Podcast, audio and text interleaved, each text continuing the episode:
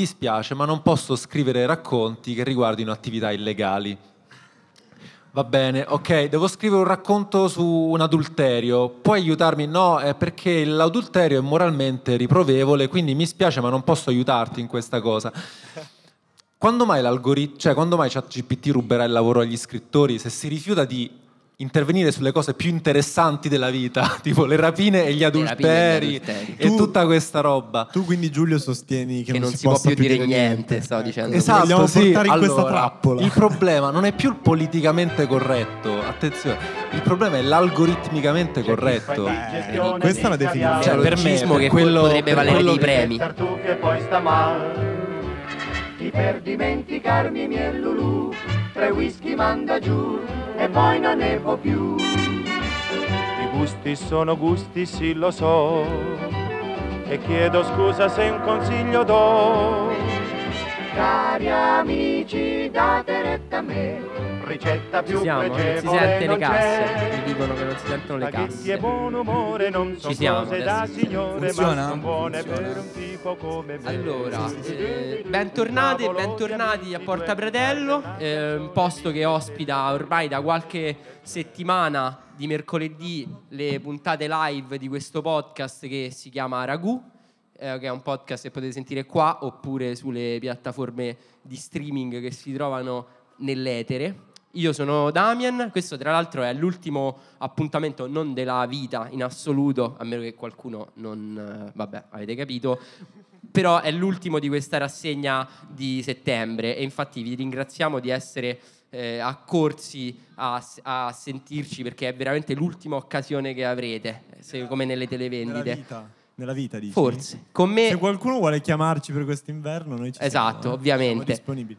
Però nel frattempo ringraziamo Forse. Porta Pratello, ringraziamo Luca che in queste settimane è stato molto importante per noi perché ci ha dato una mano a far funzionare questa baracca perché noi altrimenti non saremmo capaci. Con me, come al solito, c'è Andrea, che saluto. Ciao, ciao Andrea. Ciao a tutti, grazie di essere qui. Però saluto anche il grande ritorno di Francesco, che forse ci deve delle spiegazioni. Dopo essere stato sostituito egregiamente la settimana scorsa da eh, Camilla, eh, Francesco è tornato. Allora, anzitutto, cosa ne hai fatto di Camilla? Perché questa un po' mi sembra una cosa che ci dovresti spiegare. No, è stata semplicemente una sostituzione regionale, cioè okay. sopra sto palco c'è spazio per un marchigiano, una marchigiana per volta. Okay, volevo, volevo sapere se vi sono mancato. Sì, sì, sì, sicuramente, però... Nel privato sì, nel pubblico no. Sì, esatto. Questa esatto. è una posizione che mi sento di condividere. Stasera devi dimostrare perché Camilla è stata molto brava l'altra volta. Andrea l'altra volta ha detto che sei in ballottaggio, sei in ballottaggio. Io ti dico solo questo. Cioè facciamo poi un grande televoto, facciamo votare. Alla fine facciamo votare sì. il pubblico e ci dice se Francesco va ancora bene. Vabbè, comunque sti cazzi perché voi non mi siete mancati per niente. Eh? Io... Cosa stai facendo? Io ho vissuto la rivoluzione sulla mia pelle. Come aveva detto loro, sono stato a salvare vite o viti. E ho finalmente rotto con i cicli del consumo di beni materiali e immateriali, mi riferisco a notizie, dati, non ne volevo più sapere un cazzo, e mi sono riconnesso con i cicli della natura. Ho fatto la vendemmia in Francia per prendere la disoccupazione. Va bene. Esperienza che consiglio comunque, eh, se non si fosse capito. Ovviamente è una sponsorship questa, questa puntata tornato. È sponsorizzata dalla regione della Borgogna, che ringraziamo. E ora sei pienamente tornato nell'inferno che ti aspetterà da qui a un'ora. Allora, e, e secondo me due persone che ci possono traghettare nell'inferno dei dati, dei contenuti eccetera, sono gli ospiti che non vedete in questo momento ma che avrete probabilmente intravisto. È un gancio? Sì, sì, sì, è un gancio arcuato, come dice qualcuno di famoso. E allora voi probabilmente appunto siete qui per loro perché comunque sono due ospiti che ci fa molto piacere avere qui e quindi vi chiedo anche un applauso per Giulio Armeni e Mattia Salvia che salgono in questo momento. Ci voleva il sound effect uh, tipo dell'ospite. Ah, infatti applauso un po' fiacco, lo volevi fare più forte per, per favore, te, forte, dico. eh, che cazzo, eh, dai, grazie, eh, porca miseria. Tan, tan, tan. Allora, ciao Mattia. Ciao. Ciao.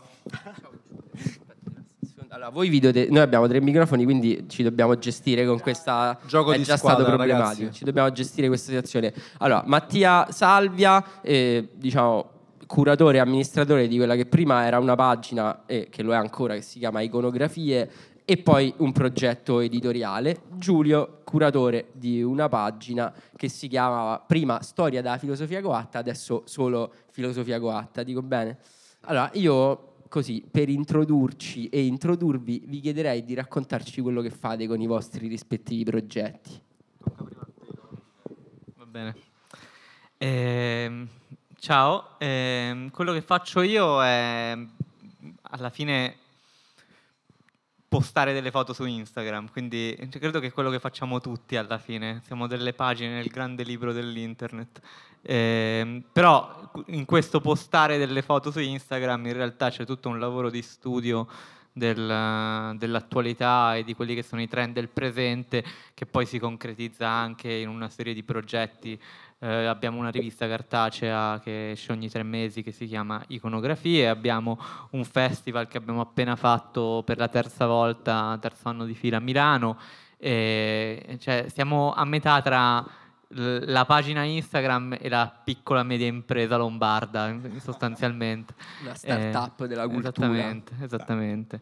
Eh, una società editoriale di fatto, quindi insomma, una piccola Mondadori. Io ho apprezzato molto, perché poi Giulio tu oggi mi hai scritto ottima presentazione per Iconografie, ma io l'ho semplicemente saccheggiata dalla sua bio, perché c'è scritto rivista sullo spirito del tempo, e quindi io poi ho scritto che effettivamente mi sembra una definizione tanto eh, sintetica quanto accurata del tuo lavoro. Giulio, adesso non puoi scappare, ci devi dire che cazzo è la filosofia coatta. Oddio. E poi soprattutto eh. come ti sei sganciato progressivamente dalla filosofia coatta, perché comunque io di filosofi non ne vedo più tanti sulla tua pagina. Cosa, è una critica questa? No, se tu sei permaloso sì, però no. no. no.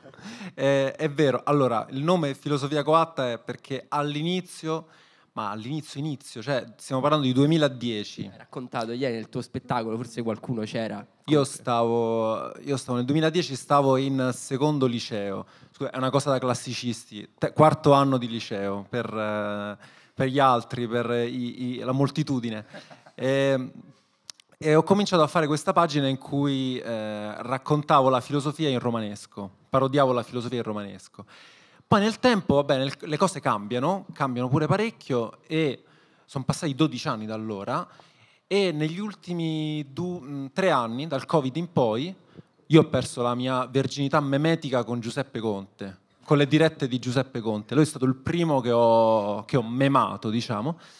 È diventata, diciamo, una pagina eh, con cui io commento l'attualità, eh, è diventata una pagina satirica, praticamente. Eh, in cui io commento l'attualità, ma anche non, non per forza l'attualità, con eh, questo formato che, che mi piace chiamarlo meme romanzo.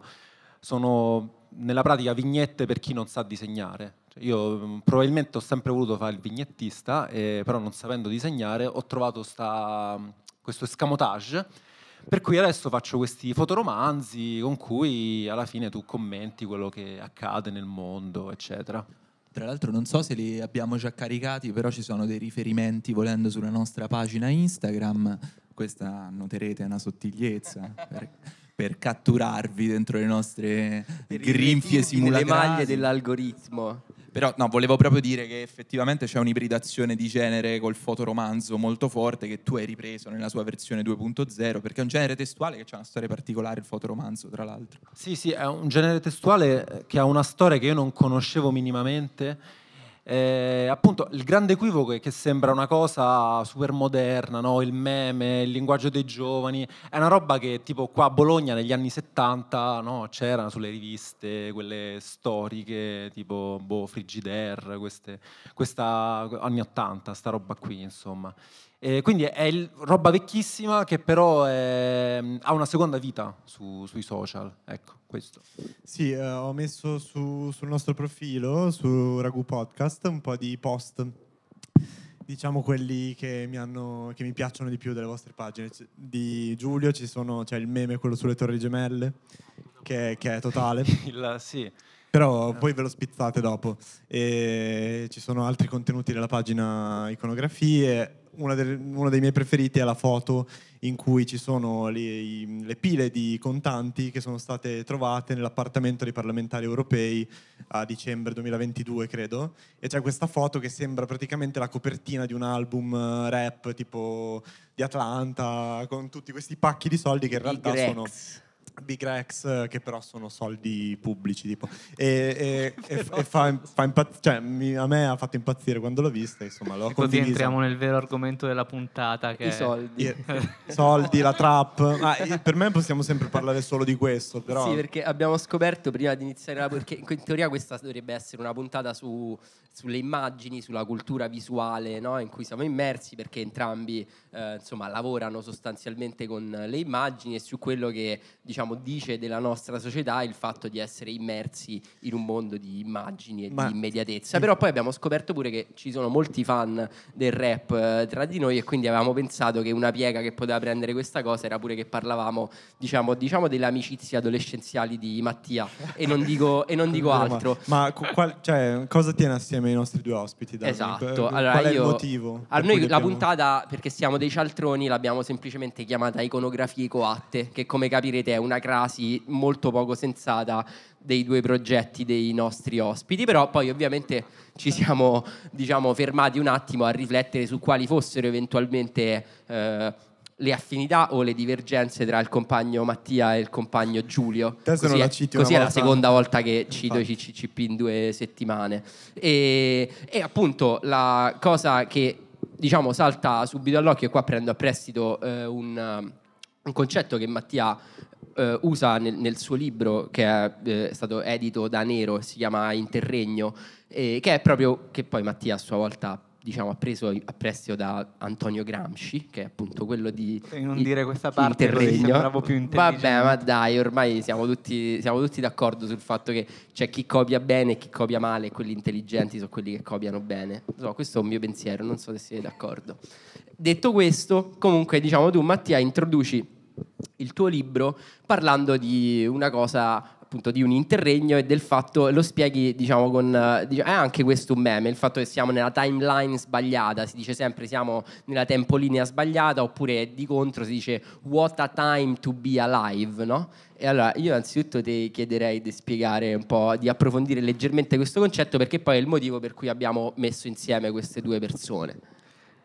Sì, eh, è una, diciamo che è un modo di dire di internet, tipo il primo proverbio di internet, se vogliamo, che si trova nelle sezioni commenti da una decina d'anni a questa parte, quando succedono delle cose che non dovrebbero succedere, che sembrano a prima vista assurde, la gente commenta dicendo... Eh, in che timeline, in che tempolinea viviamo, in che linea temporale viviamo, eh, come a dire... Mm, sì, questa roba sta succedendo, ma sta, non è che sta succedendo davvero, in realtà sta succedendo perché siamo finiti in una linea temporale diversa in cui succede questa cosa, ma nella normalità non succede. E, e fondamentalmente, a, a parte che poi questa storia, cioè questo concetto ha, ha una lunga storia che parte da, da una puntata di Community del duemilaundici, eh, che non sarò qui a, a spoilerare, eh, però insomma... Il punto di svolta è il duemilasedici, quando c'è l'elezione di Trump, e il, il, um, il primo vero caso in cui questa cosa viene utilizzata per commentare l'attualità è quando viene eletto Trump nel novembre duemilasedici, e sei mesi prima c'è stato un incidente nell'acceleratore di particelle del CERN che è stato spento da una donnola che ha morso dei cavi, e, e la gente su Twitter inizia a, uh, a fare due più due sui due eventi, e dire un, un evento è causato dall'altro, e quindi la donna l'ha morso i cavi, eccetera, ha spento l'acceleratore di particelle del CERN, è venuto fuori un buco nero, siamo finiti in una linea temporale sbagliata in cui viene eletto Trump presidente. Chiaramente era un esorcismo per, cioè, da parte della società statunitense, per esorcizzare l'impensabile che era avvenuto, e, però è, è significativo perché è una cosa che ritorna molto spesso, non solo con Trump, ma con qualsiasi evento strano dell'attualità, e quindi è come se ci fosse una tendenza nella coscienza collettiva occidentale a cercare esorcismi per allontanare eh, la realtà di quello che sta succedendo intorno a noi. Sì, eh, infatti su questo poi appunto ne parlavamo preparando la puntata, e anche quando ci siamo sentiti prima di, di oggi tu ci hai proprio detto, c'è cioè questa cosa, questa tendenza a eh, creare un meme su qualunque avvenimento, in realtà è un grande fraintendimento. E effettivamente anche noi, riflettendo tra di noi, dicevamo, cioè oggi la tendenza è un po' alla memificazione della realtà, ma in realtà questo è più che altro un esorcismo per cercare di non confrontarsi con la tragicità di, di certi avvenimenti, di certi fatti. E quindi il tuo progetto in questo senso, eh, abbiamo trovato questo slogan, cioè fa riflettere sul motivo per cui si ride. Cioè noi ridiamo del meme, ma... Fa riflettere per... ma anche ridere. Hai ah, capito? Infatti, eh, perché questo è il nostro grande slogan. Esatto. Il claim di questo podcast è eh, che questo è un podcast che fa ridere ma anche riflettere, però io vorrei portarla oltre questa cosa. E cioè, avete presente l'adagio di Arthur Schopenhauer per cui la vita è un pendolo che oscilla? Allora... Io vorrei, oltre, diciamo. io vorrei eh, diciamo, sostenere questa tesi in questa sede, che la vita è un pendolo che oscilla tra il ridere e il riflettere. Sono due eh, elementi a partire dai quali si può interpretare il reale. Adesso procedo a dimostrarvelo. Se Mattia ci, eh, diciamo, ci, ci mostra, eh, eh, cioè, prova a farci riflettere sul perché si ride, Giulio letteralmente fa ridere ma anche riflettere. E in questo io vorrei, diciamo, portarlo eh, dentro la discussione per farci spiegare, ecco, abbiamo fatto introdurre a Mattia, diciamo, il concetto di timeline sbagliata, perché entrambi vi eh, rapportate nella vostra produzione culturale o artistica all'assurdità, diciamo, che abbiamo davanti, un'assurdità che abbiamo tutti davanti, però loro ce la raccontano in una maniera particolare. Se Mattia, che nel frattempo ha segnato il Milan ed è molto contento, chi ha segnato, per favore facciamo un po' di live uh, scoring Love to Cheek. Sì, un applauso a Love to Cheek. Inutile, inutile per quanto mi riguarda. Se Mattia, diciamo, prende il reale nella sua assurdità e ce lo mostra, ce lo spara là, diciamo, tu Giulio col reale, diciamo, ci lavori ma ci costruisci sopra qualcosa di ancora più assurdo. No, il reale non me ne faccio niente, non mi piace il reale. E che ci fai allora? Cosa, no, cosa... Il reale è lo spunto, esatto. È tipo è il trampolino elastico, no? È il... non esiste un trampolino elastico, un tappeto elastico. Non mi I trampolini sono leggermente elastici. È vero, eh. è vero, però è un tappeto elastico, cioè tu hai, eh, se fai dei, dei meme, eh, se commenti l'attualità, hai il fatto della settimana, il fatto del giorno. La, secondo me la cosa fica sta in quel momento nel prendere quel fatto lì come un elastico per andare, un tappeto elastico per andare da un'altra parte e per fare qualcos'altro. E è uno dei motivi per cui mi piace, e ne parlavo oggi con Francesco, eh, fare un, un tipo di meme che è particolare, che è la, appunto il meme romanzo, che è di fatto una, una storia, una sequenza di vignette che di solito sono dieci vignette. E molto spesso eh, il meme è di una sola vignetta, ok? E io mi ritrovo che quando scrivo un, un meme, il meme si potrebbe spesso fermare alla terza vignetta, perché là di solito c'è già una battuta. Però lì, in quel momento, in realtà, quella battuta è la, la realtà che si incrina. E invece di fermarsi lì, secondo me la cosa interessante è andare dopo quella terza vignetta, andare fino alla decima e esplorare quella, quella cosa paradossale e vedere e cercare di creare, per quanto possibile, una, una realtà alternativa, che a volte è peggiore, a volte è migliore, molto spesso è migliore. Cioè, nel senso, molto spesso mi capita di eh, far fare ai politici eh, delle figure migliori di quelle che di solito fanno. Cioè, mi piace dare spessore... Forse meno peggiori, banalmente. Meno peggiori. Cioè, mi piace dare uno spessore psicologico ai politici assurdo, tipo da personaggi di Dostoevskij, tipo Salvini o Meloni, che appunto sono visti come dei beceri cavernicoli. A me mi piace immaginare che loro nella realtà abbiano dei, dei conflitti incredibili, che abbiano del, dei conflitti irrisolti, freudiani, perché, perché in quello spazio lì a me mi piace creare quella... è, è un po' consolatorio, no? Pensare che... ma forse è anche vero che dietro il meme in realtà c'è una complessità, c'è una cosa molto, c'è, ci sono delle persone, ecco, oltre, oltre il meme. Conad, persone oltre i meme. E questo, come riflettevamo oggi, è un atteggiamento che è antimemetico, nel senso che se il meme potrebbe concludersi alla terza slide del meme romanzo, il tuo andare oltre, in un certo senso prenderti uno spazio che non è lo spazio della fruizione memetica.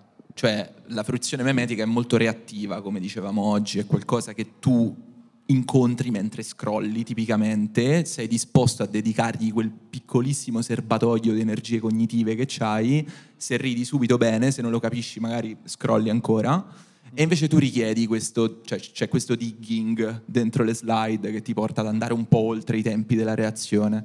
Sì, si, si spera, insomma. In realtà l'algoritmo favorisce anche che una, che una si scoprono gli altarini. Però è vero che da un punto di vista algoritmico, se fai dieci vignette, qui sta anche l'ambiguità, in teoria stai passando più tempo su quel contenuto e quindi c'è più possibilità che quel contenuto venga... Tempo, no? Di permanenza. Esatto, questa è, un, è un'eterogenesi dei fini. Esatto. Per, uta, per usare per la terza volta... L'elefante nella stanza... Questo è un meme tra di noi, però è la terza volta nella serata che usiamo il termine eterogenesi dei fini. Forse non sarà l'ultima. Numero di volte quando, che la... quando usate la, la quarta volta che usate il termine eterogenesi dei fini, io vi interrompo so per fare un aggiornamento dai campi. Vabbè. Non so perché lo sto usando così tanto, io mi scuso per questo, per questo no, fatto. No, comunque questa, volendo, è una cosa che un po' vi accomuna, cioè questa volontà di... Nonostante maneggiate entrambi dei, dei contenuti visivi su Instagram tipicamente, eh, avete entrambi questo atteggiamento antimemetico, se vogliamo. Cioè tu, Mattia, in particolare, ho l'impressione proprio che vorresti dememificare la realtà. È un, una cosa che dici anche nell'introduzione al numero su Dunk, al numero sui meme, e che sei molto dispiaciuto quando la tua pagina viene fraintesa come una pagina dei meme, perché a colpo d'occhio sembra così, ma questo è proprio l'equivoco su cui giochi. Sì, ehm, secondo me ci sono già troppi meme nella realtà, nel senso che la memificazione è una strategia di coping nei confronti della realtà, eh, ed è una cosa che noi magari non ci facciamo caso perché siamo comunque in una situazione in cui il nostro coping è piuttosto limitato perché comunque viviamo nel benessere e via dicendo, però quando vai a prendere casi di studio che sono casi particolari vedi proprio come questa cosa qui sia...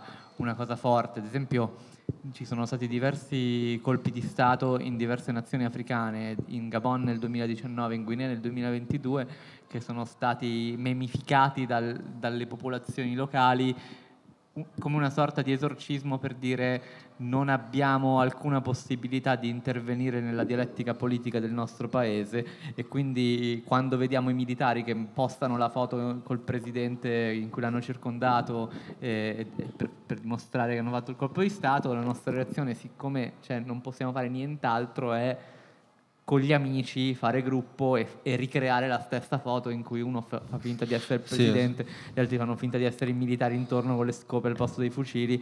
E cioè questa dinamica di memificazione della cosa alla fine è un tentativo di evadere da, da, dalla realtà. Eh, anche il famoso video del, della tipa che balla in Myanmar di fronte al colpo di Stato è la stessa cosa, capito?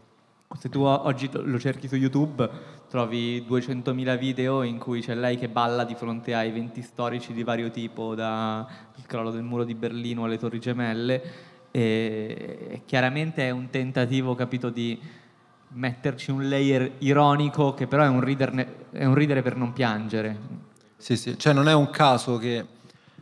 questo discorso dell'impotenza, cioè uno spesso fa i meme quando si sente impotente, cioè per me non è un caso che, che io ho cominciato invece a farli. Invece che vabbè ridiamoci su, scusa se ti interrompo, potrebbe diciamo essere vabbè memiamoci su, diciamo. Memiamoci su, sì, infatti. Beh, no, comunque il video che si citava magari qualcuno non lo conosce, è un video di una insegnante di, di... Zumba tipo, comunque sì, di fitness, no, che fa una lezione di fitness mentre dietro di lei c'è un ci sono video... dei carri armati che sfilano, che stanno facendo un colpo di Stato. Fa un tipo... video di se stessa mentre balla a Zumba, è tutta serena e tranquilla, e dietro di lei passano dei, dei non dei carri armati, credo de, delle, eh, dei mezzi, mezzi militari. militari che stanno facendo un colpo di Stato in Myanmar, ma lei non se ne rende conto. Questo video è diventato virale proprio perché l'assurdità del, della serenità del, del ballo con dietro invece la tragedia del, del colpo di Stato è, è stata assurda. Abbiamo insomma fatto un tributo a Fedez interrompendo Giulio, quindi lo lascerei finire. Sì.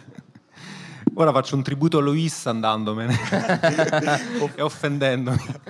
Eh, no, no, è questo, no, solo il discorso dell'impotenza. Eh, è strano parlare di impotenza davanti a tutte queste persone. Eh, però è proprio questo. Cioè, secondo me non è un caso che io ho cominciato a fare questo genere eh, proprio durante il Covid. Sì. Nel momento in cui proprio mi sentivo impotente a casa, che non sapevo che cacchio, come cacchio uscire da questa situazione, e mi stavo scassando la wallera, e mh, è stato un modo per... Mh, E secondo me è importante sentirsi, sentire una giusta dose di impotenza verso la grandezza di quello che ti succede intorno, questo mondo, per poter fare meme. Cioè, perché se pensi di avere la soluzione, e pensi, secondo me ti vengono dei meme un po' troppo mh, banali, cioè, no? Così.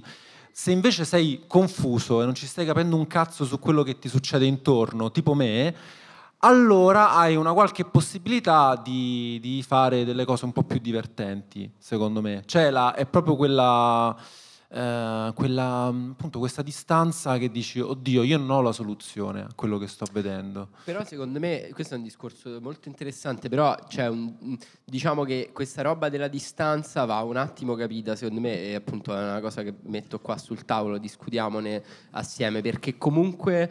Da un certo punto di vista capisco quello che dici, soprattutto in relazione a quello che fai te, eh, però dall'altro lato la distanza nella, nel nostro sentire comune, questa penso che è una cosa veramente eh, molto che, che possiamo sentire, insomma, tutte e tutti, eh, si trasforma in un distacco cinico, un distacco cinico e post-ironico. Cioè sì. Tu cerchi di mantenere una distanza sufficiente a farti capire che non stai capendo un cazzo, ma non sufficiente da farti dire vabbè, allora la butto in caciara e diventa... Infatti eh, noi molto spesso, esistono anche delle pagine che si chiamano tipo vabbè fa già ridere così, no? Cioè quella roba che appunto ormai la realtà è il meme.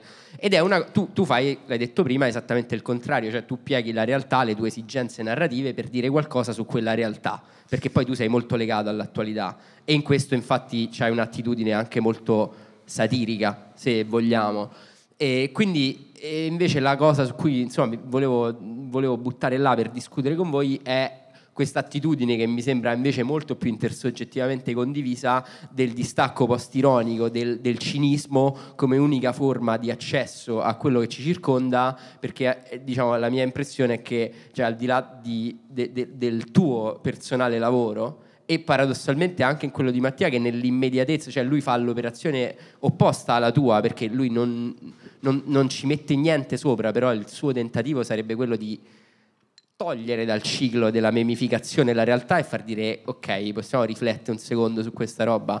Allora vi chiedo appunto che rapporto ci avete voi con questo cinismo post-ironico, se è una cosa sulla quale avete riflettuto, se è una cosa che nel vostro privato ve, eh, diciamo, cioè, se è un modo di sentire che ci avete, che combattete, oppure se banalmente non ve ne frega un cazzo. eh, infatti, stavo passando il microfono a Mattia perché stavo a passare la patata bollente e lui mi ha fatto no no prego rispondi te.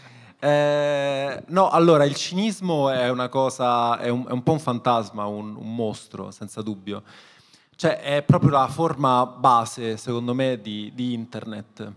Il cinismo, l'ironia, la cosa, il distacco è, è proprio il grado zero di, di internet, e secondo me non, alla lunga non va bene, perché è deprimente avere soltanto commenti distruttivi su quello che succede, è davvero, è davvero deprimente. Cioè, nel, a me piace proporre degli scenari alternativi, anche se sono impossibili, però per farli, mi piace farli accadere in quello spazio lì, anche soltanto per dare un, un barlume, diciamo. E su internet prolifica per esempio, lo, per esempio lo humor nero, cioè se fai humor cinico, non tanto nero, però sicuramente trovi qualcuno che ti sostiene, eccetera.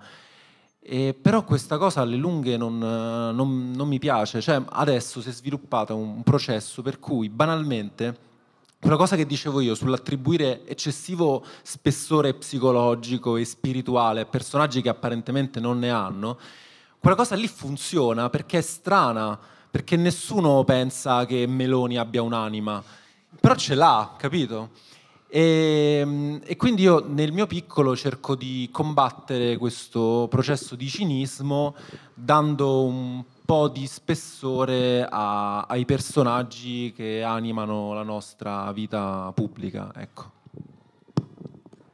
Io non mi aspettavo questa profondità di... eh, eh, forse ti conveniva Anna prima a te. eh, no, da, dal mio punto di vista la, la questione è che, appunto, come dicevo prima, è una strategia di coping, quella ironica, cioè è un atteggiamento postmoderno nei confronti del mondo che è figlio del fatto che la gente non sa come interpretare il presente, cioè non ha più fiducia nelle narrazioni che utilizzava prima per unire i puntini delle cose che gli succedono, e quindi rifiuta qualsiasi proposta di narrazione, rifugiandosi in un, un essere più edgy e dire no, vabbè, queste cose hanno già fallito, falliranno, io lo so da prima e quindi faccio l, l, la giocata d'anticipo.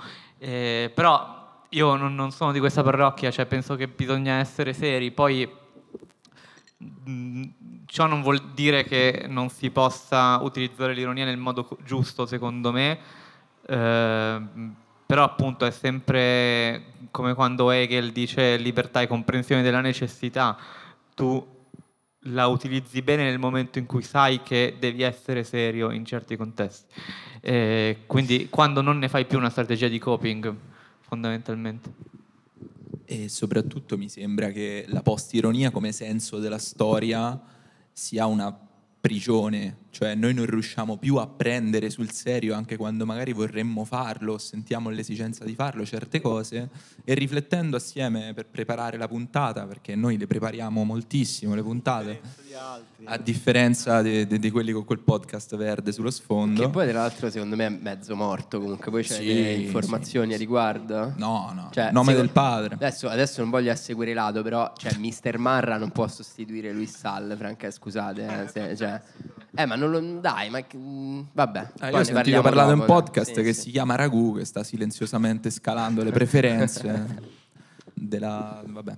Eh, che stavo dicendo? Che della post-ironia come eh, prigione. Ah sì, sì, ecco, eh, riflettevamo sul fatto che ehm, questo potrebbe essere legato non tanto all'avvento di internet o del web due punto zero, ma semplicemente può essere intrinseco ad una storia dei media e delle loro tipo, e delle economie che questi media mettono in circolo. Cioè la post-ironia nella politica non è entrata con i meme, con Facebook, forse è entrata prima con la televisione. Diciamo che qualcuno ha preparato il terreno affinché noi sì. fossimo così sensibili a questo tipo di eh, diciamo cifra espressiva, no? Qualcuno che ci guarda da lassù. Qualcuno, qualcuno, a, cui che ci guarda fatto, lassù, qualcuno sì. a cui abbiamo fatto fare un grosso applauso qualche mese fa qui sì. a Porta Pratello, proprio qui a Porta Pratello. Però pensavamo pure a un programma tipo Blob, che è Rai, che è dell'ottantanove se non mi ricordo male, quindi sono i reels, sono gli shorts passare. di YouTube in televisione, eh. Blob di Enrico È anche Piezzi. Un modo per accedere con distacco al discorso politico, cioè è una sovrascrittura del discorso politico prendendo degli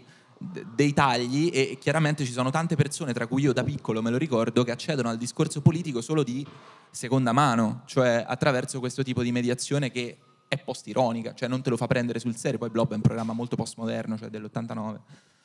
Eh, ma eh, Andrea aveva detto una cosa molto... Te la, te la lascio. La, la, risposta, Però... la risposta Mediaset a Blob è Paperissima.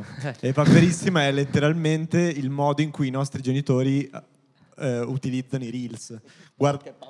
Esatto, guardare persone che scivolano, animali simpatici e buffi scrollando, e alla fine quello ha preparato il terreno probabilmente a un certo tipo di fruizione che abbiamo oggi, no? Sì, guardare persone che scivolano è come guardare governi cadere ormai. Qui no? c'è un'idea, forse c'è un'idea per un tuo nuovo contenuto. No, io volevo riportare questo discorso che facevamo anche al fatto che un certo tipo di, un certo modo di intendere i meme abbia velatamente un, un approccio re- reazionario quasi, perché eh, mi viene in mente l'idea, eh, cioè l'esempio di, del famo- della famosa canzone eh, di Giorgia Meloni, Io sono donna, io... E, insomma, quella canzone lì girò tantissimo, mi ricordo, anche in ambienti digitali teoricamente progressisti, no? Senza rendersi conto che in realtà si stava facendo una grande, un grande favore eh, a lei, ma appunto con questa idea del LOL, cioè ridiamoci su, eh, ok, è tal- eh, per noi è ridicolo, ci ridiamo, lo condividiamo, in realtà poi si è fatto quasi un favore a, a, a lei. E, e quindi in questo senso appunto eh, avere questa consapevolezza di cui parlavi tu è utile anche a eh, cercare di non fare propaganda tipo a, a partiti o a, a personalità politiche che, che vanno in una direzione opposta alla, alla nostra. È molto difficile. Come perché... ti difendi da questa accusa, Giulio, visto che tu c'hai solo Giorgia Meloni vostro e Matteo onore. Salvini nei tuoi... Eh? No, tu li... Vero. Tu li... Giulio, dici, dici quanti, quanti, quanto ti pagano? Eh? Quanto, sì, è, è effettivamente c'è questo dilemma etico di mettere, cioè se metti in scena la Meloni ogni giorno, tu stai instillando un messaggio subliminale nelle persone, li stai abituando ad accettarla, a vederla come una persona simpatica. Eh, vabbè, il grande dilemma di Berlusconi, cioè come fai a fare... Cioè, da una parte non puoi non reagire a quello che fa, non puoi stare al, non stare al suo gioco, altrimenti sei fuori dal tempo. Posso dire però che questo è un atteggiamento già molto postmoderno, che Giorgia Meloni non vince le elezioni perché la gente condivide un video in cui canta, ma vince Infatti. le elezioni per, per fattori strutturali relativi alla società italiana, socio-economici e via dicendo. Sì, su questo sono d'accordo, cioè sì, sì. I meme sono sopravvalutati. Cioè molte volte appunto mi chiedono: ah, ma i meme possono cambiare, la, possono fare egemonia culturale? Boh. No, no, è vero, cioè sono d'accordo. Cioè già tanto se arriva in maniera boh. subliminale un, un qualche messaggio, certo. già è tanto. Già no, è no, tanto. Sono d'accordo su questo, però penso che a volte ci interroghiamo poco forse sui valori che le cose che condividiamo online possono avere. Poi sicuramente non è il meme di Giorgia Meloni che la fa vincere, però eh, mi collego a quello che dicevamo per citare, per far vedere che ci siamo Hai preparati, studiato. abbiamo letto eh, quello che fate. Eh, un passaggio del libro di, di Mattia per introdurre un, un tema, cioè eh, c'è questo famoso tema del, dell'assurdità della realtà, il reale è assurdo, cioè, è un intervento, sì. No, una piccola cosina prima che inizi a leggere. Vol- volete un altro giro? Vado a chiedere altre. Questo è un momento di tintoria. Se e... faccio un altro giro, il reale diventa davvero molto assurdo per me.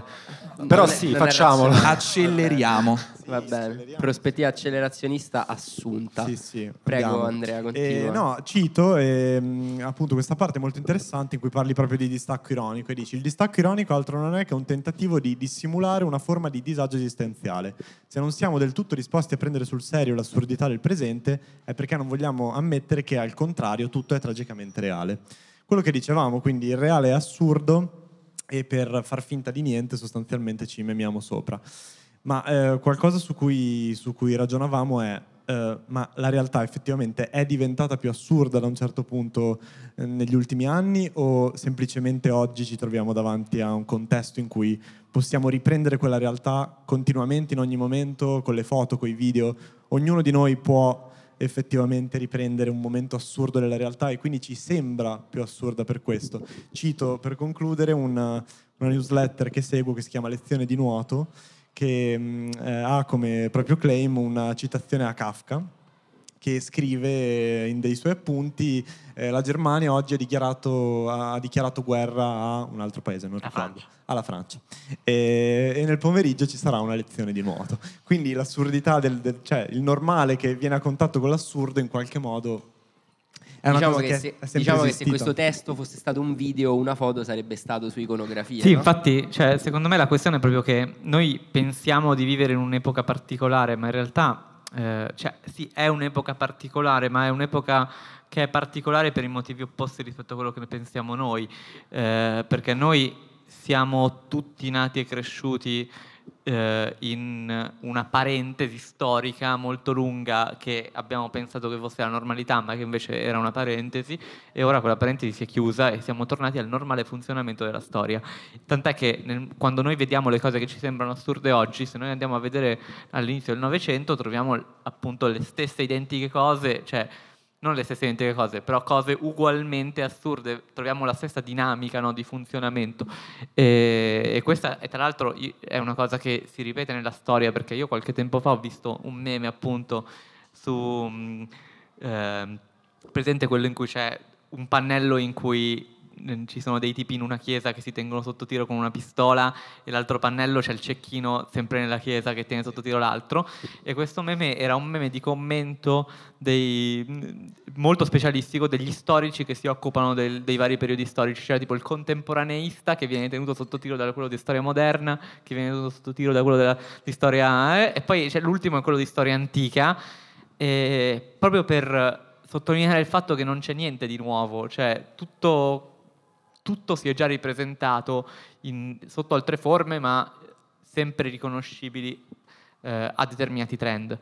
E secondo me il punto è che noi viviamo, cioè siamo nati e cresciuti, ci siamo formati in un'epoca che è stata una parentesi in cui questa cosa non era vera, e quindi ora ci troviamo di nuovo a vivere nella normalità e ci sembra che sia tutto assurdo. Infatti, oddio, um, l'ultimo capitolo del tuo libro si chiama proprio la timeline, siamo nella timeline giusta, esatto, per contrasto con la timeline sbagliata di cui abbiamo parlato fino adesso, e la timeline sbagliata erano gli anni novanta praticamente, quando, abbiamo, quando ci siamo illusi che la storia era comunque finita o che sarebbe potuta se vogliamo finire. Essere un po' più ampi, diciamo, sul discorso, non lo so, tu che ne pensi di questa cosa?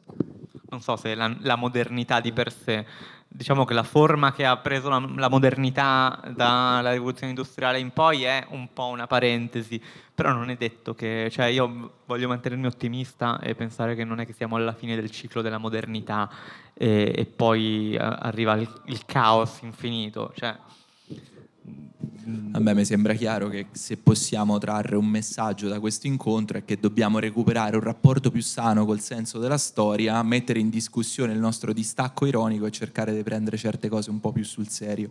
E la puntata potrebbe finire qui, grazie. Esatto. Ma facciamo fin- il gioco? No, no, no, non no, credo io, che finire. Io avevo tu un'altra, altre cose. Un'altra curiosità.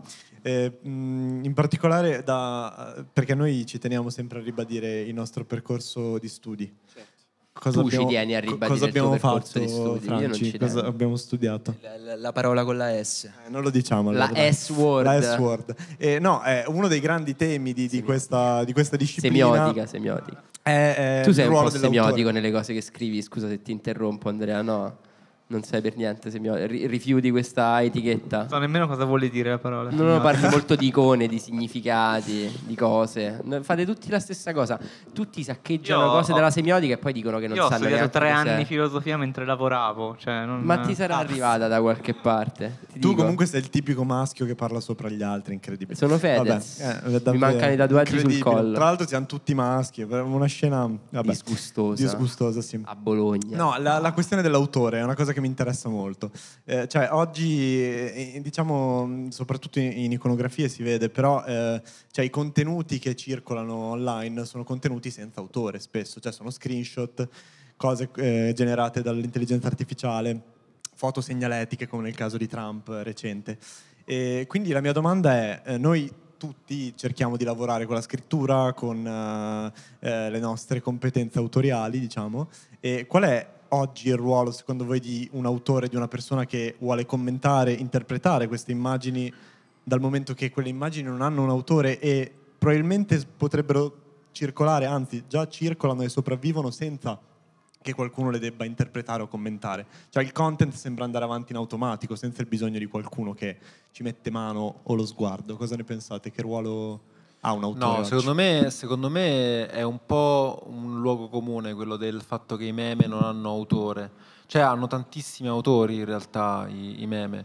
Secondo me i, il meme è una forma di espressione della creatività di, e di una creatività ancora secondo me fortemente individuale, cioè ci piace pensare che sia una forma collettiva di creazione artistica, però alla fine se vai a vedere quelli che spiccano sono, alla fine, sono degli, degli autori che o quantomeno c'è, ehm, c'è quel meme proprio di, di massa, no? Quello che, che è di tutti. Poi però secondo me ormai siamo arrivati a un punto di maturazione per cui c'hai il memer col suo stile, con le sue tematiche, col suo immaginario e che è molto...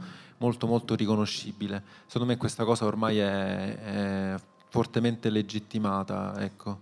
Sì, beh, Ok, sì, a Mattia mi interessa. Secondo me c'è questo, che è una delle due strade, l'altra strada è quella della curatela. Alla fine è tutto che sta diventando sì. come il mercato dell'arte, nel senso che tu puoi essere l'artista che fa, offre il suo sguardo sulla realtà, oppure puoi essere quello che fa la curatela degli artisti e, e mette in relazione uno con l'altro.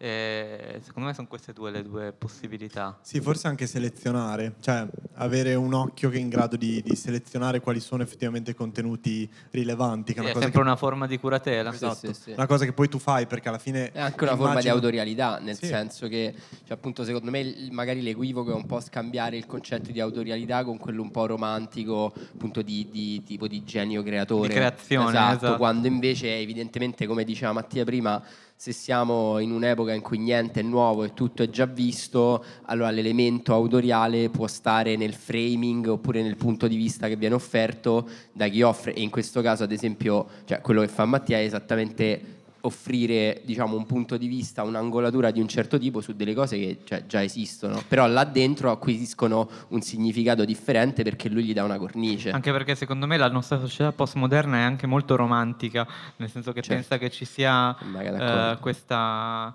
questa potenzialità creatrice dell'individuo che è in grado di avere la sua vita interiore diversa da tutto il resto e quindi essere creatore.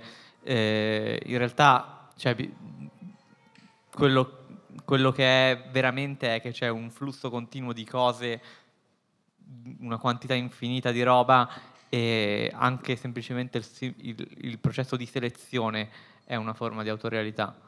Completamente d'accordo. Questa è una, tra l'altro, è una cosa che a me incuriosisce molto. Tu, cioè, scarti delle cose, cioè hai del tipo delle immagini che vorresti pubblicare, magari però che poi scarti, cioè hai, diciamo... Un, sì, un... sì, sì, tanta roba. Okay. Ah, ecco, sì, sì. È una cartella nascosta in cui ci sono... Secondo me la, li- secondo me la libreria è abbastanza vasta, visto... No, vabbè, allora, finora, fino a poco tempo fa era la mia, la mia cartella dei favorites di Twitter, cioè che non è una cartella, è la sezione favorites, quella dei like. Eh, adesso invece la sto organizzando in modo più oggettivo, perché poi c'è anche la questione del fatto che quando queste cose sono troppo legate alla soggettività diventa anche difficile riprodurle e dargli uno standard... E quindi poi basta pochissimo perché si perdano. Certo, anche perché poi alcuni contenuti forse ti devi anche interrogare tipo sulla bannabilità, cioè eh. sul fatto che alcune cose sono, possono ricadere in censura, e su questo anche Giulio eh, magari ha, ha qualcosa da dire, dato che il suo spettacolo è proprio, eh, è proprio su questo infatti tema. Infatti a questo punto mi collegherei a questa cosa di Andrea, cioè diciamo che ci sono un paio di temi secondo me che vale la pena ancora snocciolare e poi la buttiamo completamente in caciara contraddicendo tutto quello che abbiamo detto fino adesso, procedendo a memificare la realtà. Però come prima cosa vi chiedo che rapporto avete Eh, tutti e due con la censura, e in particolare con la censura imposta dal dottor Algoritmo, che sembra essere eh, diciamo un qualcosa non particolarmente dotato dei layer richiesti appunto a interpretare e a detectare i contenuti no, allora, che voi veicolate sulle te, vostre guarda, ti parlo pagine sopra, ti parlo sopra per quanto sono ansioso di parlare di questa cosa. Ah, fatemi parlare della censura. Faccio il Fedez, ma eh, allora io parlo con ChatGPT ogni tanto, no? ChatGPT è chiaramente formato dalla mentalità mh, attualmente mh, ricorrente, no? Io gli chiedo, io volevo scrivere un racconto su una rapina, e io ovviamente, non essendo un rapinatore, ho bisogno di sapere, insomma, alcuni passaggi tecnici. Dico, scusa, mi potresti aiutare a immaginare una rapina? Una, perché devo scriverci un racconto. E lui mi fa, mi dispiace, ma non posso scrivere racconti che riguardino attività illegali. Va bene, ok, devo scrivere un racconto su un adulterio, puoi aiutarmi? No, è perché l'adulterio è moralmente riprovevole, quindi mi spiace ma non posso aiutarti in questa cosa. Quando mai l'algoritmo, cioè quando mai ChatGPT ruberà il lavoro agli scrittori, se si rifiuta di intervenire sulle cose più interessanti della vita, tipo le rapine e gli adulteri, e, gli adulteri. e tu, tutta questa roba. Tu quindi, Giulio, sostieni che, che non, non si, si può più dire, dire niente, niente. Stavo dicendo, esatto, vogliamo sì. portare in allora, questa trappola. Il problema non è più il politicamente corretto, attenzione, il problema è l'algoritmicamente corretto. Beh, questa è una definizione, un neologismo, cioè, per me, per che quello, potrebbe valere dei premi. Sì. Questa te la tenevi da un po'. Sì, ah, sì, sì, sì, questa è bella. Oh. Ti, ring- ti ringraziamo per avercela donata. Io invece sono estremamente favorevole all'automazione quando è invece di questo tipo. Noi abbiamo, qu- quando abbiamo lanciato l'ultimo numero di Iconografie, abbiamo fatto un post in cui volevamo avere un, la copia del numero che roteava su se stessa. E per farlo abbiamo chiesto a ChatGPT di scriverci un codice C S S di una pagina web con un video de... e l'ha fatto in dieci minuti, cioè in dieci minuti siamo riusciti a fare questa cosa, quindi è una tecnologia che semplifica notevolmente. Il punto è, secondo me, cioè, prenderla per quello che è, cioè una tecnologia che serve a risparmiare tempo di lavoro e aumentare la produttività, non sostituirsi a eh, la creatività individuale, perché da quel punto di vista, cioè, non... Poi la, la, mia, la mia questione con gli algoritmi è, è sempre riconducibile a questo, nel senso che mh, noi abbiamo avuto una, una storia molto eh, complicata con, eh, con gli algoritmi. Ti è mai capitato di, di essere bannato, tipo? Sì, sì, sì, un banno, un banno una volta c'è stato. E... Quale post? Qual è stato il post? No, allora è stato nel duemilaventuno quando i talebani erano, hanno ricominciato l'Afghanistan, hanno riconquistato. Li salutiamo la... comunque. Sì, in... Ci ascoltano, credo. Se volete poi vi faccio sentire un po' di pezzi dei, dei talebani che sono molto belli. Sembrano Young Lean. Trap talebani. Sembra Young Lean. E... e praticamente quando, quando è successa sta roba, Instagram ha implementato un, un nuovo algoritmo che rilevava i post sui talebani e li bannava. Siccome Iconografia aveva tipo quindici post sui talebani, nel momento in cui l'hanno implementato ha preso quindici strike con- contemporaneamente ed è stata comp- bannata. Di solito ne prendi uno, ne prendi due, eh, poi passa del tempo e te le perdonano. È come, cioè, sconti la tua pena e torni a essere un membro della società a tutti gli effetti, no? Ehm... In quel caso lì abbiamo dovuto fare un po' di, di, di magheggi con gente che lavorava dentro Instagram per cercare okay. di farci... E adesso se parli di talebani cosa No, no, com- comunque non si può fare. Ah. Poi eh... tu prendi delle precauzioni molto, diciamo, anche semplici, però che restituiscono anche la scarsa intelligenza, sì. diciamo, dell'algoritmo che ti vuole strikare. Sì, tipo scrivi con i numeri. Esatto, cioè lui scrive sempre tipo talebani, però lo scrive sempre col quattro invece della A. E tipo questo è sufficiente a non farsi bannare il che questo, dovrebbe... questo si chiama algo speak, è letteralmente la, cioè quando c'era agli albori di internet c'era il lit che era la, la stessa identica cosa, cioè alternare numeri e lettere nello scrivere le frasi. Come no, tutti avevamo però era, M S N però era un vezzo, cioè. Capito? Adesso invece è una strategia di sopravvivenza, si è rievoluto, è come è come quel meme che dice che l'evoluzione delle specie animali tende al granchio. Non so se l'avete visto, che tipo il granchio si è evoluto nove volte indipendentemente una dall'altra. E, e qui abbiamo avuto tipo i primi eh, che usavano internet, che hanno iniziato a scrivere lettere e numeri per, per essere fighi.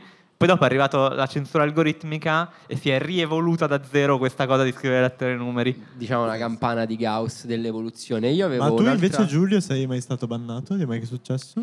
Sì, sì, mi è successo... Beh, ci ha fatto uno spettacolo sopra Giulio ieri, quindi... Uno sì. spettacolo intero per elaborare il trauma, esatto. ieri. Invece ah, di andare dallo psicologo. Sì, c'è chi affronta questa cosa in pubblico e chi va da uno psicologo. Però ne ho parlato anche col mio psicologo, quindi... Perché, attenzione, Zuckerberg con la sua... Facciamo i nomi. È una, facciamo, è una, i nomi. facciamo i nomi. Zuckerberg è una figura, a proposito di psicanalisi, è una grande figura paterna. Perché è un grande punitore, allora è un padre con cui non hai dialogo, ah. perché tu non sai perché vieni bannato, devi solo dedurlo. È, un è molto greco. Kafkiana come cosa, no? Il, padre, il famoso padre di Kafka. E è un padre che ti punisce in maniera imperscrutabile, come Dio, no? E... Sei molto blasfemo. Mo siamo a Bologna, ti salvi, però occhio quando vai in giro a dire queste cose. Vabbè, dai, la blasfemia... Anche perché ci ascolta, se non ricordo male, ci ascolta. È un nostro Mark. grande fan. Zuckerberg ci ascolta in questo momento. No, io parlavo di ascolta dal telefono. Parlavo, ah, zi- addio, ok. E sì, comunque a me mi è capitato di essere bannato una volta. Vabbè, la volta più clamorosa era perché avevo fatto dire, a... avevo fatto tutto un meme su, su Cospito, no? E dove uh, credevo di aver detto un sacco di cose pesanti, no? E quindi un po' pensavo, vabbè dai, un po' me la sono cercata. Questo meme in cui la Meloni parlava di Cospito. mi straicano il meme e quindi penso, vabbè dai, me la sono cercata, però dai, la mia parte mitomane dice medaglia al valore, no? Perché ho detto una cosa scomoda, sarà sicuramente per quello che l'algoritmo mi ha bannato. Vado a vedere le motivazioni reali per cui mi hanno bannato e la vignetta incriminata era la vignetta in cui la Meloni diceva testualmente o ti mangi questa minestra o ti butti dalla finestra. Cioè, l'ha interpretato l'algoritmo come istigazione al suicidio. E io mi avevo fatto tutti i film che avevo fatto una cosa scomoda. No, semplicemente l'algoritmo è un coglione. E Mol- quindi pensavo, aveva interpretato letteralmente un proverbio. Molte maestre delle elementari dovrebbero essere... Ora racconterò invece una, una, una cosa molto di, più divertente di questa. Ah, ovvero... Eh, ovvero sì, classica competizione, competizione quando l'algoritmo di Instagram mi ha eliminato, bannato una story in cui parlavo male di poste italiane. La storia consisteva in una chat di, di WhatsApp in cui si parlava di poste italiane, non c'erano bestemmie, non c'era niente. E ancora, ancora oggi io mi chiedo quale sia stata la cosa che ha fatto scattare il ban. Ci sono dei poteri che non si, po- non si possono toccare, sì. Senti, Dami, io sono Vogliamo stato serio verso? troppo a lungo stasera. Vogliamo andare verso? Sento che il mio cervello mi sta Allora, lo lasciando. introduco io e poi Francesco procede a raccontare, diciamo, la prima storia. Allora, noi abbiamo preso spunto... Allora, anzitutto, appunto, abbiamo parlato a lungo di... del fatto che, insomma, memare eh, la realtà è, sostanzialmente è una cosa che dovremmo iniziare, diciamo, a fare almeno con un certo livello di consapevolezza, o forse addirittura smettere di fare questa cosa. Però siccome noi siamo dei cialtroni, adesso procediamo a memare sulla realtà. Il gioco prende spunto da eh, quello che Giulio e Mattia sostanzialmente fanno. Eh, in parte ieri Giulio al suo spettacolo ci ha proposto tra l'altro un gioco simile, e questo gioco infatti si chiama Cronache da una tempolinea parallela. Noi sostanzialmente vi... Uh, ah no, Francesco, questa cosa la devi dire te, perché tu l'hai preparata molto sì, bene. Francesco, vai, Francesco, se l'è presa vai, molto a cuore questa. Tra l'altro questione. Devo andare un secondo in bagno. Io gli darei vai, un Francesco. ruolo cioè, preponderante. Devo pisciare, diciamolo, perché se devo andare in bagno sembra... Però dopo, dopo mi dovete far leggere pure lo scenario uno, perché c'era molto a cuore. Va bene. Allora, il giochino si chiama Cronache da una tempolinea parallela... E... come è venuto fuori questo titolo? Perché l'altra sera, come spesso accade, ehm, mi stavo preparando la cena e ho deciso di accendere la televisione. Di solito accendo su Rete quattro, mi preparo una caprese italiana, eh, perché voglio essere fedele alla mia bandiera, come diceva Caparezza, pensate. E c'è Fuori dal Coro. E come altrettanto spesso accade di questi tempi, su Fuori dal Coro c'era niente po' di meno che il miglior scrittore italiano, cioè il generale Vannacci, autore del bestseller Il mondo alla rovescia. Tu hai letto? E non ancora, però, ma presto, cioè quando ce l'avremo come ospite mi preparo e lo leggerò. E Giordano fa una cosa strana, cioè propone un giochino al Vannacci a un certo punto. Il giochino si chiama Cronache dal mondo alla rovescia, cioè gli legge tre notizie, ma tre cose terribili, tipo che boh, c'era stato un incidente stradale, il comune aveva chiesto alla famiglia di ripulire il sangue del... Cioè, ma... E il generale doveva fare a gara, cioè il gioco era per quale notizia ti indigni di più, e lui ovviamente eh, opta per l'ex equo, ma no, sono tre cose scandalose, non sarebbe mai dovuto accadere, eccetera, eccetera. La gara di indignazione non c'ha un vincitore, chiaramente. Sembrava un giochino da Ragù e, e siccome effettivamente, come si dice, great mind think alike, noi e Mario Giordano, stasera vi proponiamo le cronache da una tempolinea parallela. Cioè, poniamo che voi due venite prelevati in questo momento dalla realtà e finite nella classica stanza tutta bianca, senza porte né finestre, in cui c'è sta Morgan Freeman. Che, che parla romanesco, o, oppure se preferite c'è sta proprio Mario Giordano, non lo so come ve lo immaginate meglio, e vi dice: davanti a noi ci sono due universi possibili, uno dei quali deve essere, non può non essere, non potete scegliere se ma quale, cioè uno dei due universi che vi proponiamo, una delle due tempoline deve verificarsi. Ci sono, in, in questo scenario abbiamo deciso di darvi tre parametri attraverso i quali giudicare i nostri, le nostre proposte. Quali sono, Franci? Allora, il primo parametro dovrete votarli da uno a dieci. è la gravità sociale del quadro che vi proponiamo, il secondo è il potenziale memetico, o se preferite, per cercare di contraddirci un po' di meno, è la domanda: è una serie che guarderei? E il terzo parametro è la plausibilità storica, che è quello un po' più inquietante, se volete. Molto quello... Noi teniamo particolarmente a quel, al parametro della gravità sociale, che è stato eh, partorito con molta difficoltà, e vogliamo sapere la vostra su questo. Dai Franci, inizia, perché sono lunghi comunque gli scenari sì, che abbiamo sì, proposto. Sì. Procedo ad illustrarvi la tempolina parallela numero uno. Bisogna prepararsi mentalmente, cioè, è una cosa... Non vi dico come si intitola perché è uno spoiler. Sì. Allora... No, se... Vai, vai, vai. Pier Silvio Berlusconi ha annunciato da tempo la volontà di ripulire Mediaset dal trash. Questa è una cosa vera, come Questa, saprete. Questo è successo davvero, non so se purtroppo o per fortuna. Fuori Barbara D'Urso, dentro Mirta Merlino. Vero, è successo. Bianca Berlinguer affiancata proprio a Mario Giordano su Rete quattro. Vero. Una mossa eloquente, surreale, però è successo davvero. E tra l'altro, se ci pensate... A proposito del distacco post-ironico e della post-politica, la Berlinguer e Rita Dalla Chiesa, insomma, sono le due figlie dei personaggi chiave del secolo scorso, che oggi sono entrambi due personaggi televisivi. La storia la prima volta come Mediaset. Tragedia, la seconda come farsa, no? Vabbè, eh, in ogni caso il progetto di stravolgere la televisione ottimista del papà Silvio, eh, nel segno della sobrietà istituzionale, inizia ad assumere una fisionomia sempre più cupa. Pier Silvio si presenta in pubblico con vestiti neri e pesanti, talvolta simili a delle vere e proprie tonache. Solo in una lunga intervista che rilascia a Verissimo dalla moglie Silvia Toffanin, prima di Natale, fa coming out. Sopra il saio compare il crocefisso. La mia sarà la televisione dei fedeli, dice, ma di quelli veri.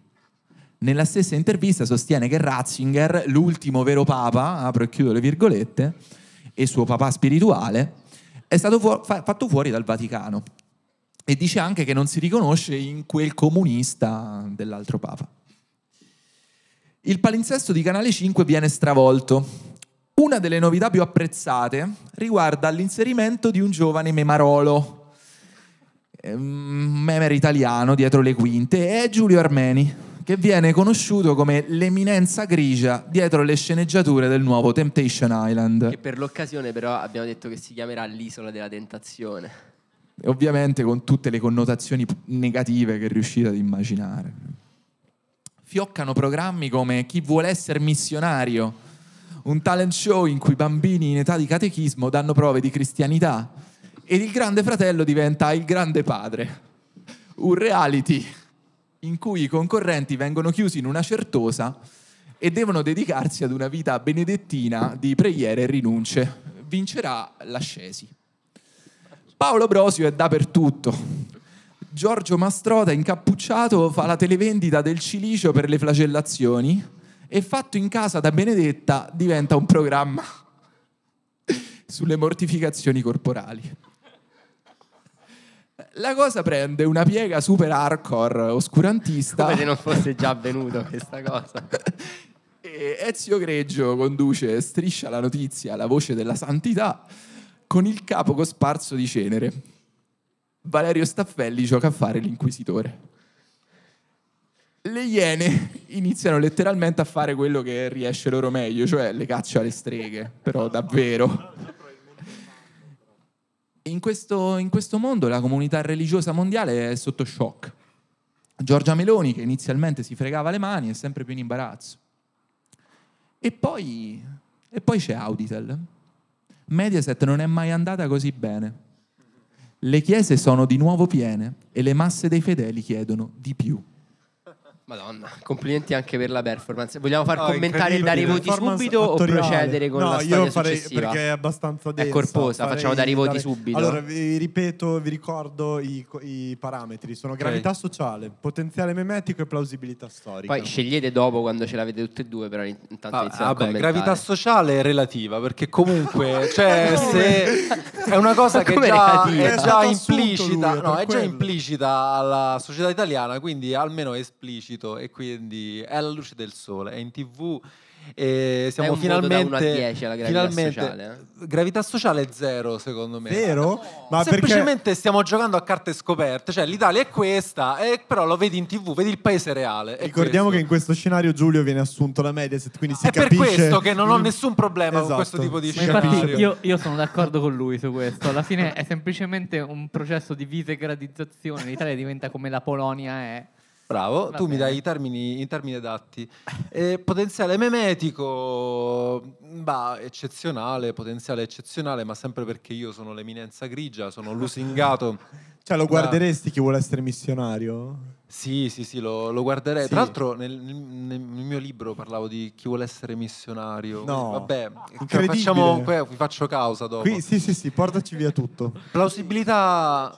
Hai capito, plausibilità storica di questo scenario secondo me è molto plausibile, perché io immagino il figlio di Silvio Berlusconi, cioè che ha visto, che ha questo padre super ingombrante, questa sorta di satiro, godereccio, che ha scardinato, sdoganato ogni tipo di pudore, un, un, un ubermensch che vuole... che la, lo slancio vitale, no? Che organizza le orge, eccetera. Mi piace il fatto che lui si ribelli, finalmente dopo cinquanta anni trova il coraggio di trovare la sua vocazione, che è sempre stata opposta a quella del padre, cioè quella di, di monaco, cioè lui vuole, lui vuole superare il padre portando Mediaset, insomma, nella santità, che è una cosa, secondo me, una, una missione condivisibile. E io tifo per, io tifo per Pier Silvio. Quindi è plausibile, da uno a dieci quanto? Sì, secondo, secondo me se, se, se sei figlio di Silvio Berlusconi sei malato per forza, cioè o diventi come lui che, ti vuoi, che vedi le donne soltanto come oggetti dove inserire il tuo fallo, oppure diventi un Savonarola, no? E quindi certo. mi piace, la, voglio la svolta Savonarola perché è più divertente, sì.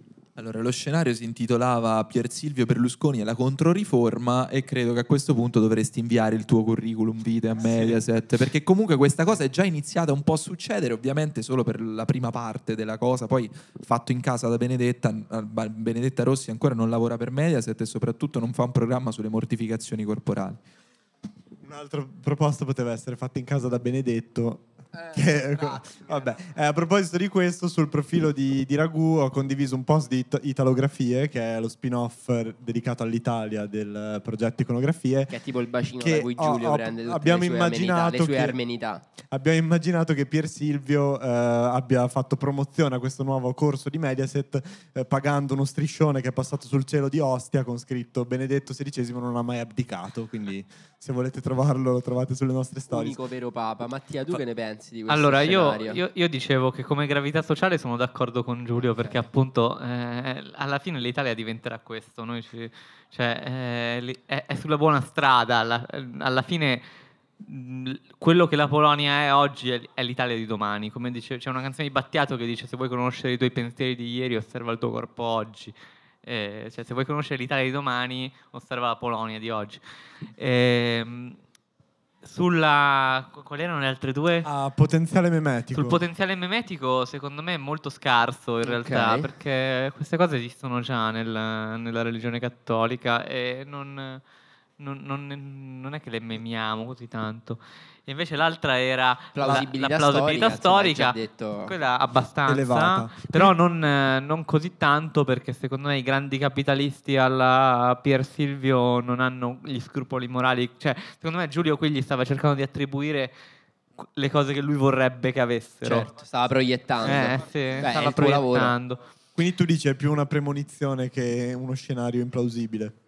Sì, una premonizione che però non avverrà negli stessi termini. Certo, certo. Perfetto, va bene. Allora... procedo con uh, il secondo scenario. Andiamo col secondo, sì. Il secondo scenario è particolare anche. Cioè, avete presente tutta quella storia dell'Unione Europea che alza i tassi di interesse, no? Cioè, se ne parla molto, ultimamente se ne è parlato specialmente in estate.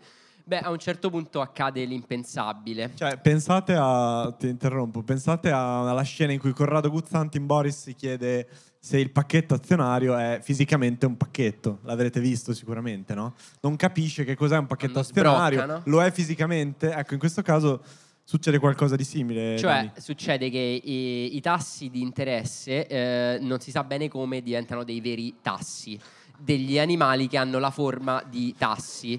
Eh, ho pensato di prendere una breve descrizione da Wikipedia per farvi capire di che cosa parliamo. Col suo metro di lunghezza e quasi diciassette chili di peso, questo animale rappresenta una delle specie dei mustelidi di maggiori dimensioni. L'aspetto è quasi ursino, con un, pos- con un corpo robusto e zampe corte e forti, con grossi artigli adatti a scavare. La caratteristica mascherina nera sulla faccia bianca rende il tasso inconfondibile. Il tasso è un animale notturno che passa la giornata a dormire all'interno di una delle numerose tane che questi animali scavano nelle zone boschive, ma in questo caso forse nelle sedi delle istituzioni europee, e che spesso vengono condivise con altri animali. Se molestato, esso si rivela un avversario temibile e tenace. Ora capite bene che avere le sedi delle maggiori istituzioni europee invase di tassi potrebbe essere una cosa anche abbastanza... Anche perché i tassi di interesse sono alti, quindi i tassi veri e propri sono tanti, sono numerosi e riempiono le sedi delle istituzioni. Esatto, tant'è che appunto eh, insomma le Bruxelles, Strasburgo e via dicendo si riempiono di questi animali che peraltro appunto hanno una coscienza economica sviluppata e chiedono di essere rispettati dai risparmiatori, chiedendo di continuo cose come mi ridai per favore quello, mi ridai per favore quell'altro. Sono insomma, tassi di interesse. Un sono, bel casino. Mantengono pur sempre questa natura, certo. Le più alte cariche dell'Unione si riuniscono asserragliate nelle stanze dei bottoni per decidere cosa fare. La situazione è ingestibile e la decisione di conseguenza è drastica. Christine Lagarde, presidente della Banca Centrale Europea, parla alla stampa e annuncia uno storico abbattimento di massa dei tassi, aggiungendo con un impercettibile occhiolino whatever it takes. La notizia arriva in un lampo sui media di tutto il mondo, destando l'attenzione ovviamente dell'area ecologista ed animalista. E scendono in campi big di eh, questo ambiente. Movimenti come Ultima Generazione, Extinction Rebellion e chi più ne ha più ne metta annunciano manifestazioni straordinarie a Bruxelles, mettendo le cose in chiaro. Chi vuole abbattere i tassi dovrà passare sui corpi dei manifestanti. Si crea uno stallo, immaginatelo come una sigonella o una Tiananmen antispecista, con i manifestanti che non hanno intenzione di schiodare e l'esercito pronto a completare l'eliminazione dei tassi. I manifestanti alla fine vengono attaccati e sgomberati e ci sono feriti e vittime. I tassi vengono abbattuti, ma quelli sui mutui restano piuttosto alti, quindi la scammata è totale. La censura elimina peraltro, in una svolta autoritaria che nessuno si aspettava dall'Unione Europea, tutte le immagini relative al massacro. Solo una persona, una persona che si chiama Mattia Salvia, direttore di una pagina, di un progetto editoriale di nome Iconografie, riesce a ottenere video e foto dell'accaduto e li pubblica prontamente. Questo scoop gli vale un Pulitzer, che però Mattia non potrà ritirare perché è costretto a fuggire dall'Europa, che gli dà la caccia, per trovare rifugio, guardate un po', in Turkmenistan, sotto la protezione del presidente, qua forse potresti dirlo te il nome, Gurbanguly Berdimuhamedov, correggimi se l'ho detto male. Berdimuhamedov. Eh, so che tu sei un grande fan. E niente, questa era i tassi di interesse. Vi chiedo di commentare. Prima ha iniziato Giulio, adesso inizia Mattia. Allora, so che sei stuzzicato da rifugio in Turkmenistan. Perché... Mm, al di là di quello, secondo me, plausibilità direi molto alta. Paradossalmente, eh? Perché, perché io comunque... Il, il sistema capitalista si basa su tassi di interesse bassi, come ci ha insegnato le, la reazione alla crisi del duemilaotto, quindi cioè, con il quantitative easing, il TARP, eccetera. L'economia globale può funzionare solo con il costo del denaro a zero e quindi i, i, ci sta che poi a un certo punto decidano di abbatterli perché è stata una fase e fine. E allo stesso tempo è molto plausibile anche la lotta antispecista per salvare i tassi, perché i movimenti antispecisti sono... Eh, non sono nuovi a queste cose, cioè, l'altro giorno c'è stata una grande polemica sui maiali Santuario. malati di peste suina che venivano salvati, quindi cioè, perché non anche io andrei a difendere i tassi sinceramente, cioè, io andrei invece a no è eh, quello no. E, e poi al, allo stesso tempo appunto il, c'è anche la questione del, come dire, whatever it takes, nel senso che il, la questione dei tassi diventa anche una questione di stabilità sociale e via dicendo. Quindi secondo me è estremamente plausibile come scenario. Se, allora, se noi, se noi escludiamo ovviamente, cioè se lo consideriamo uno scenario metaforico in cui questi animali sono...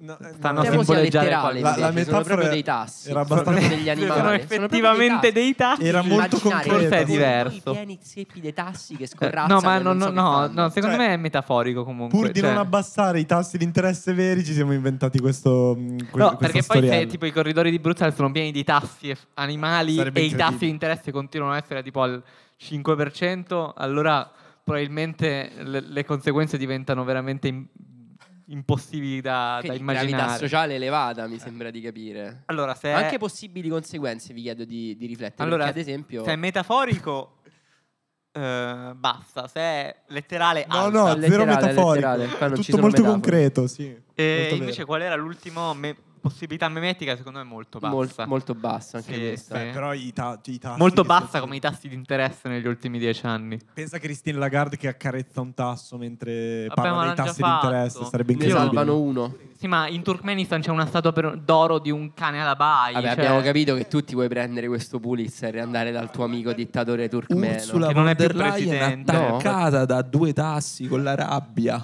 Cioè, è una cosa terribile. Giulio, te che ne pensi invece, scusa?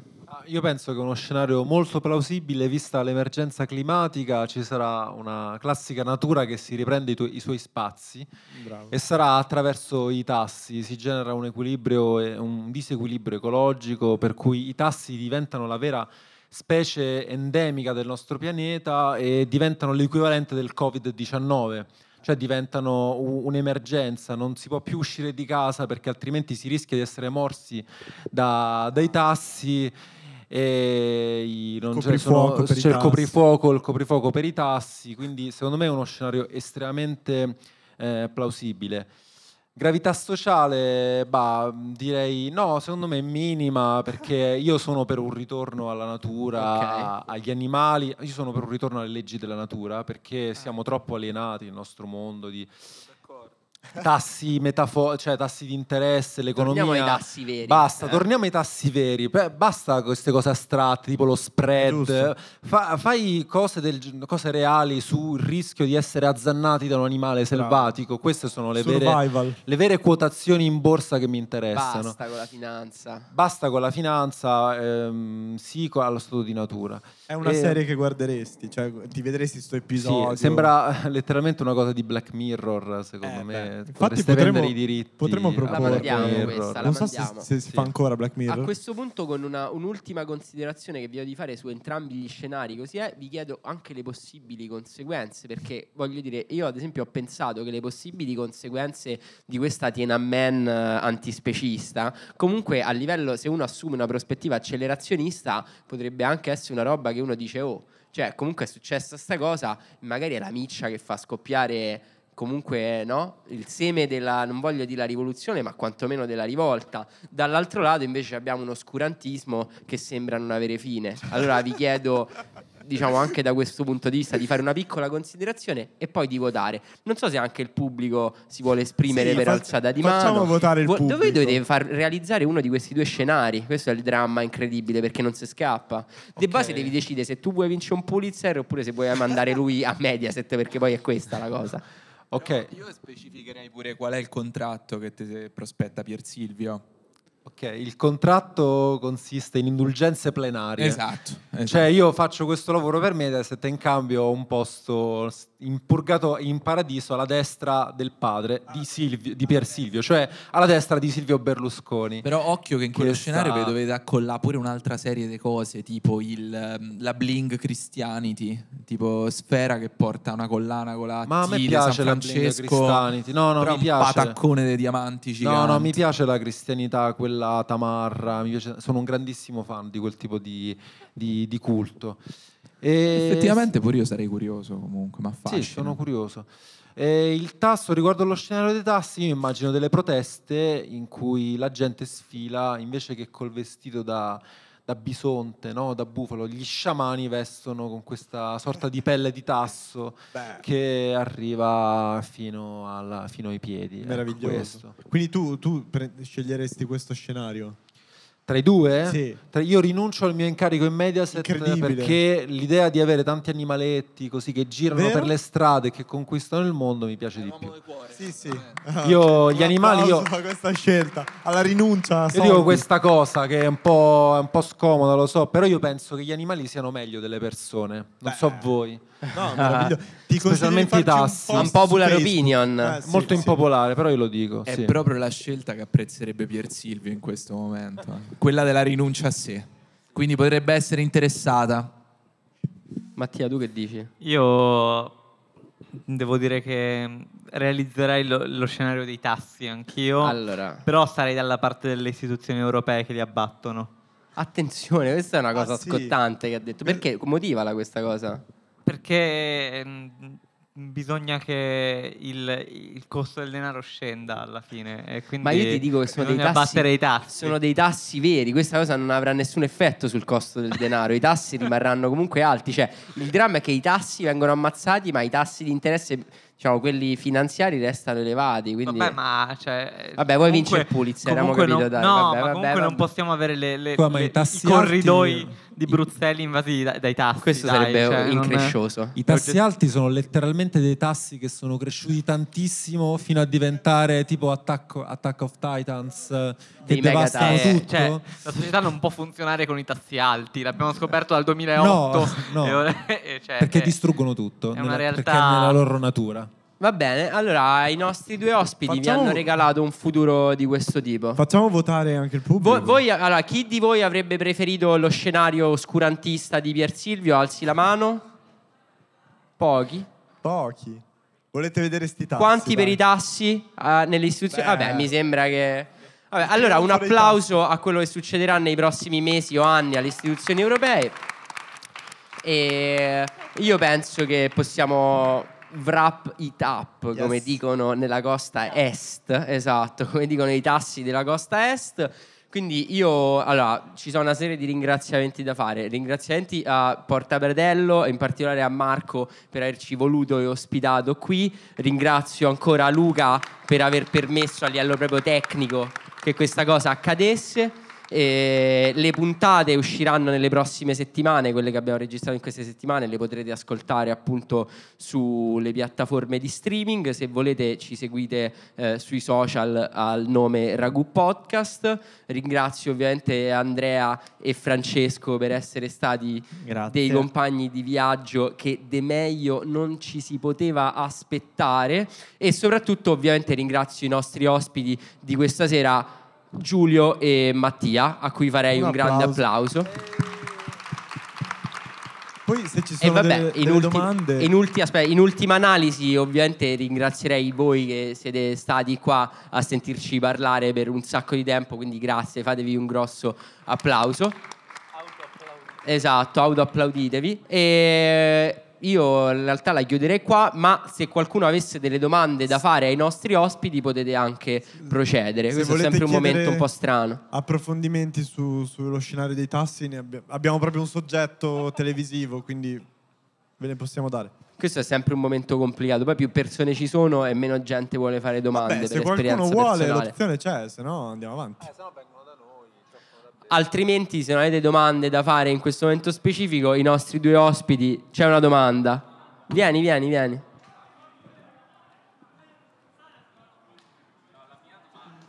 No, lo devi dire al microfono. La mia domanda era, eh, vi chiedo di immaginare lo scenario, perché ah, i tassi a me hanno ricordato eh, la storia delle nutrie e Salvini che dice che le nutrie devono andare via eh, dagli argini in Emilia-Romagna.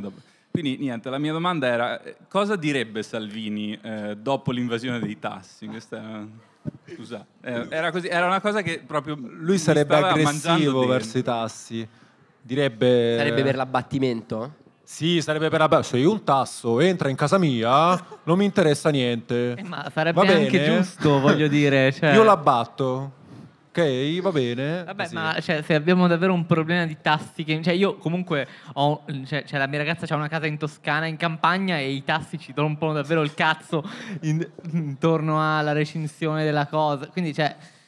È giusto, sì, cioè, sì. È un problema, non è che... È un problema vero. Abbiamo comunque analizzato un problema vero con questo scenario. Secondo me è una delle migliori domande che potevamo ricevere. Sì, bellissimo. Cioè, avevamo le galline e ora non ce le abbiamo più perché i tassi, i tassi entrano. Eh. Ma magari non solo i tassi, anche le volpi. Poi non abbiamo elaborato questo scenario abbastanza da includere il ruolo delle volpi. Però... Eh, Bene, allora, qualcun altro... un chiaro esempio di un meme portato troppo in là. Avanti. Se nei prossimi cinque secondi in cui io parlo qualcuno non alza la mano, sì, dichiaro sì. ufficialmente sollevata la seduta e vi ringrazio per un'ultima volta e vi auguro una buona serata. Giulio e Mattia comunque stanno qua per un po'. Grazie. Ciao a tutti. Ciao, ciao, ciao. Ci vediamo prima o poi.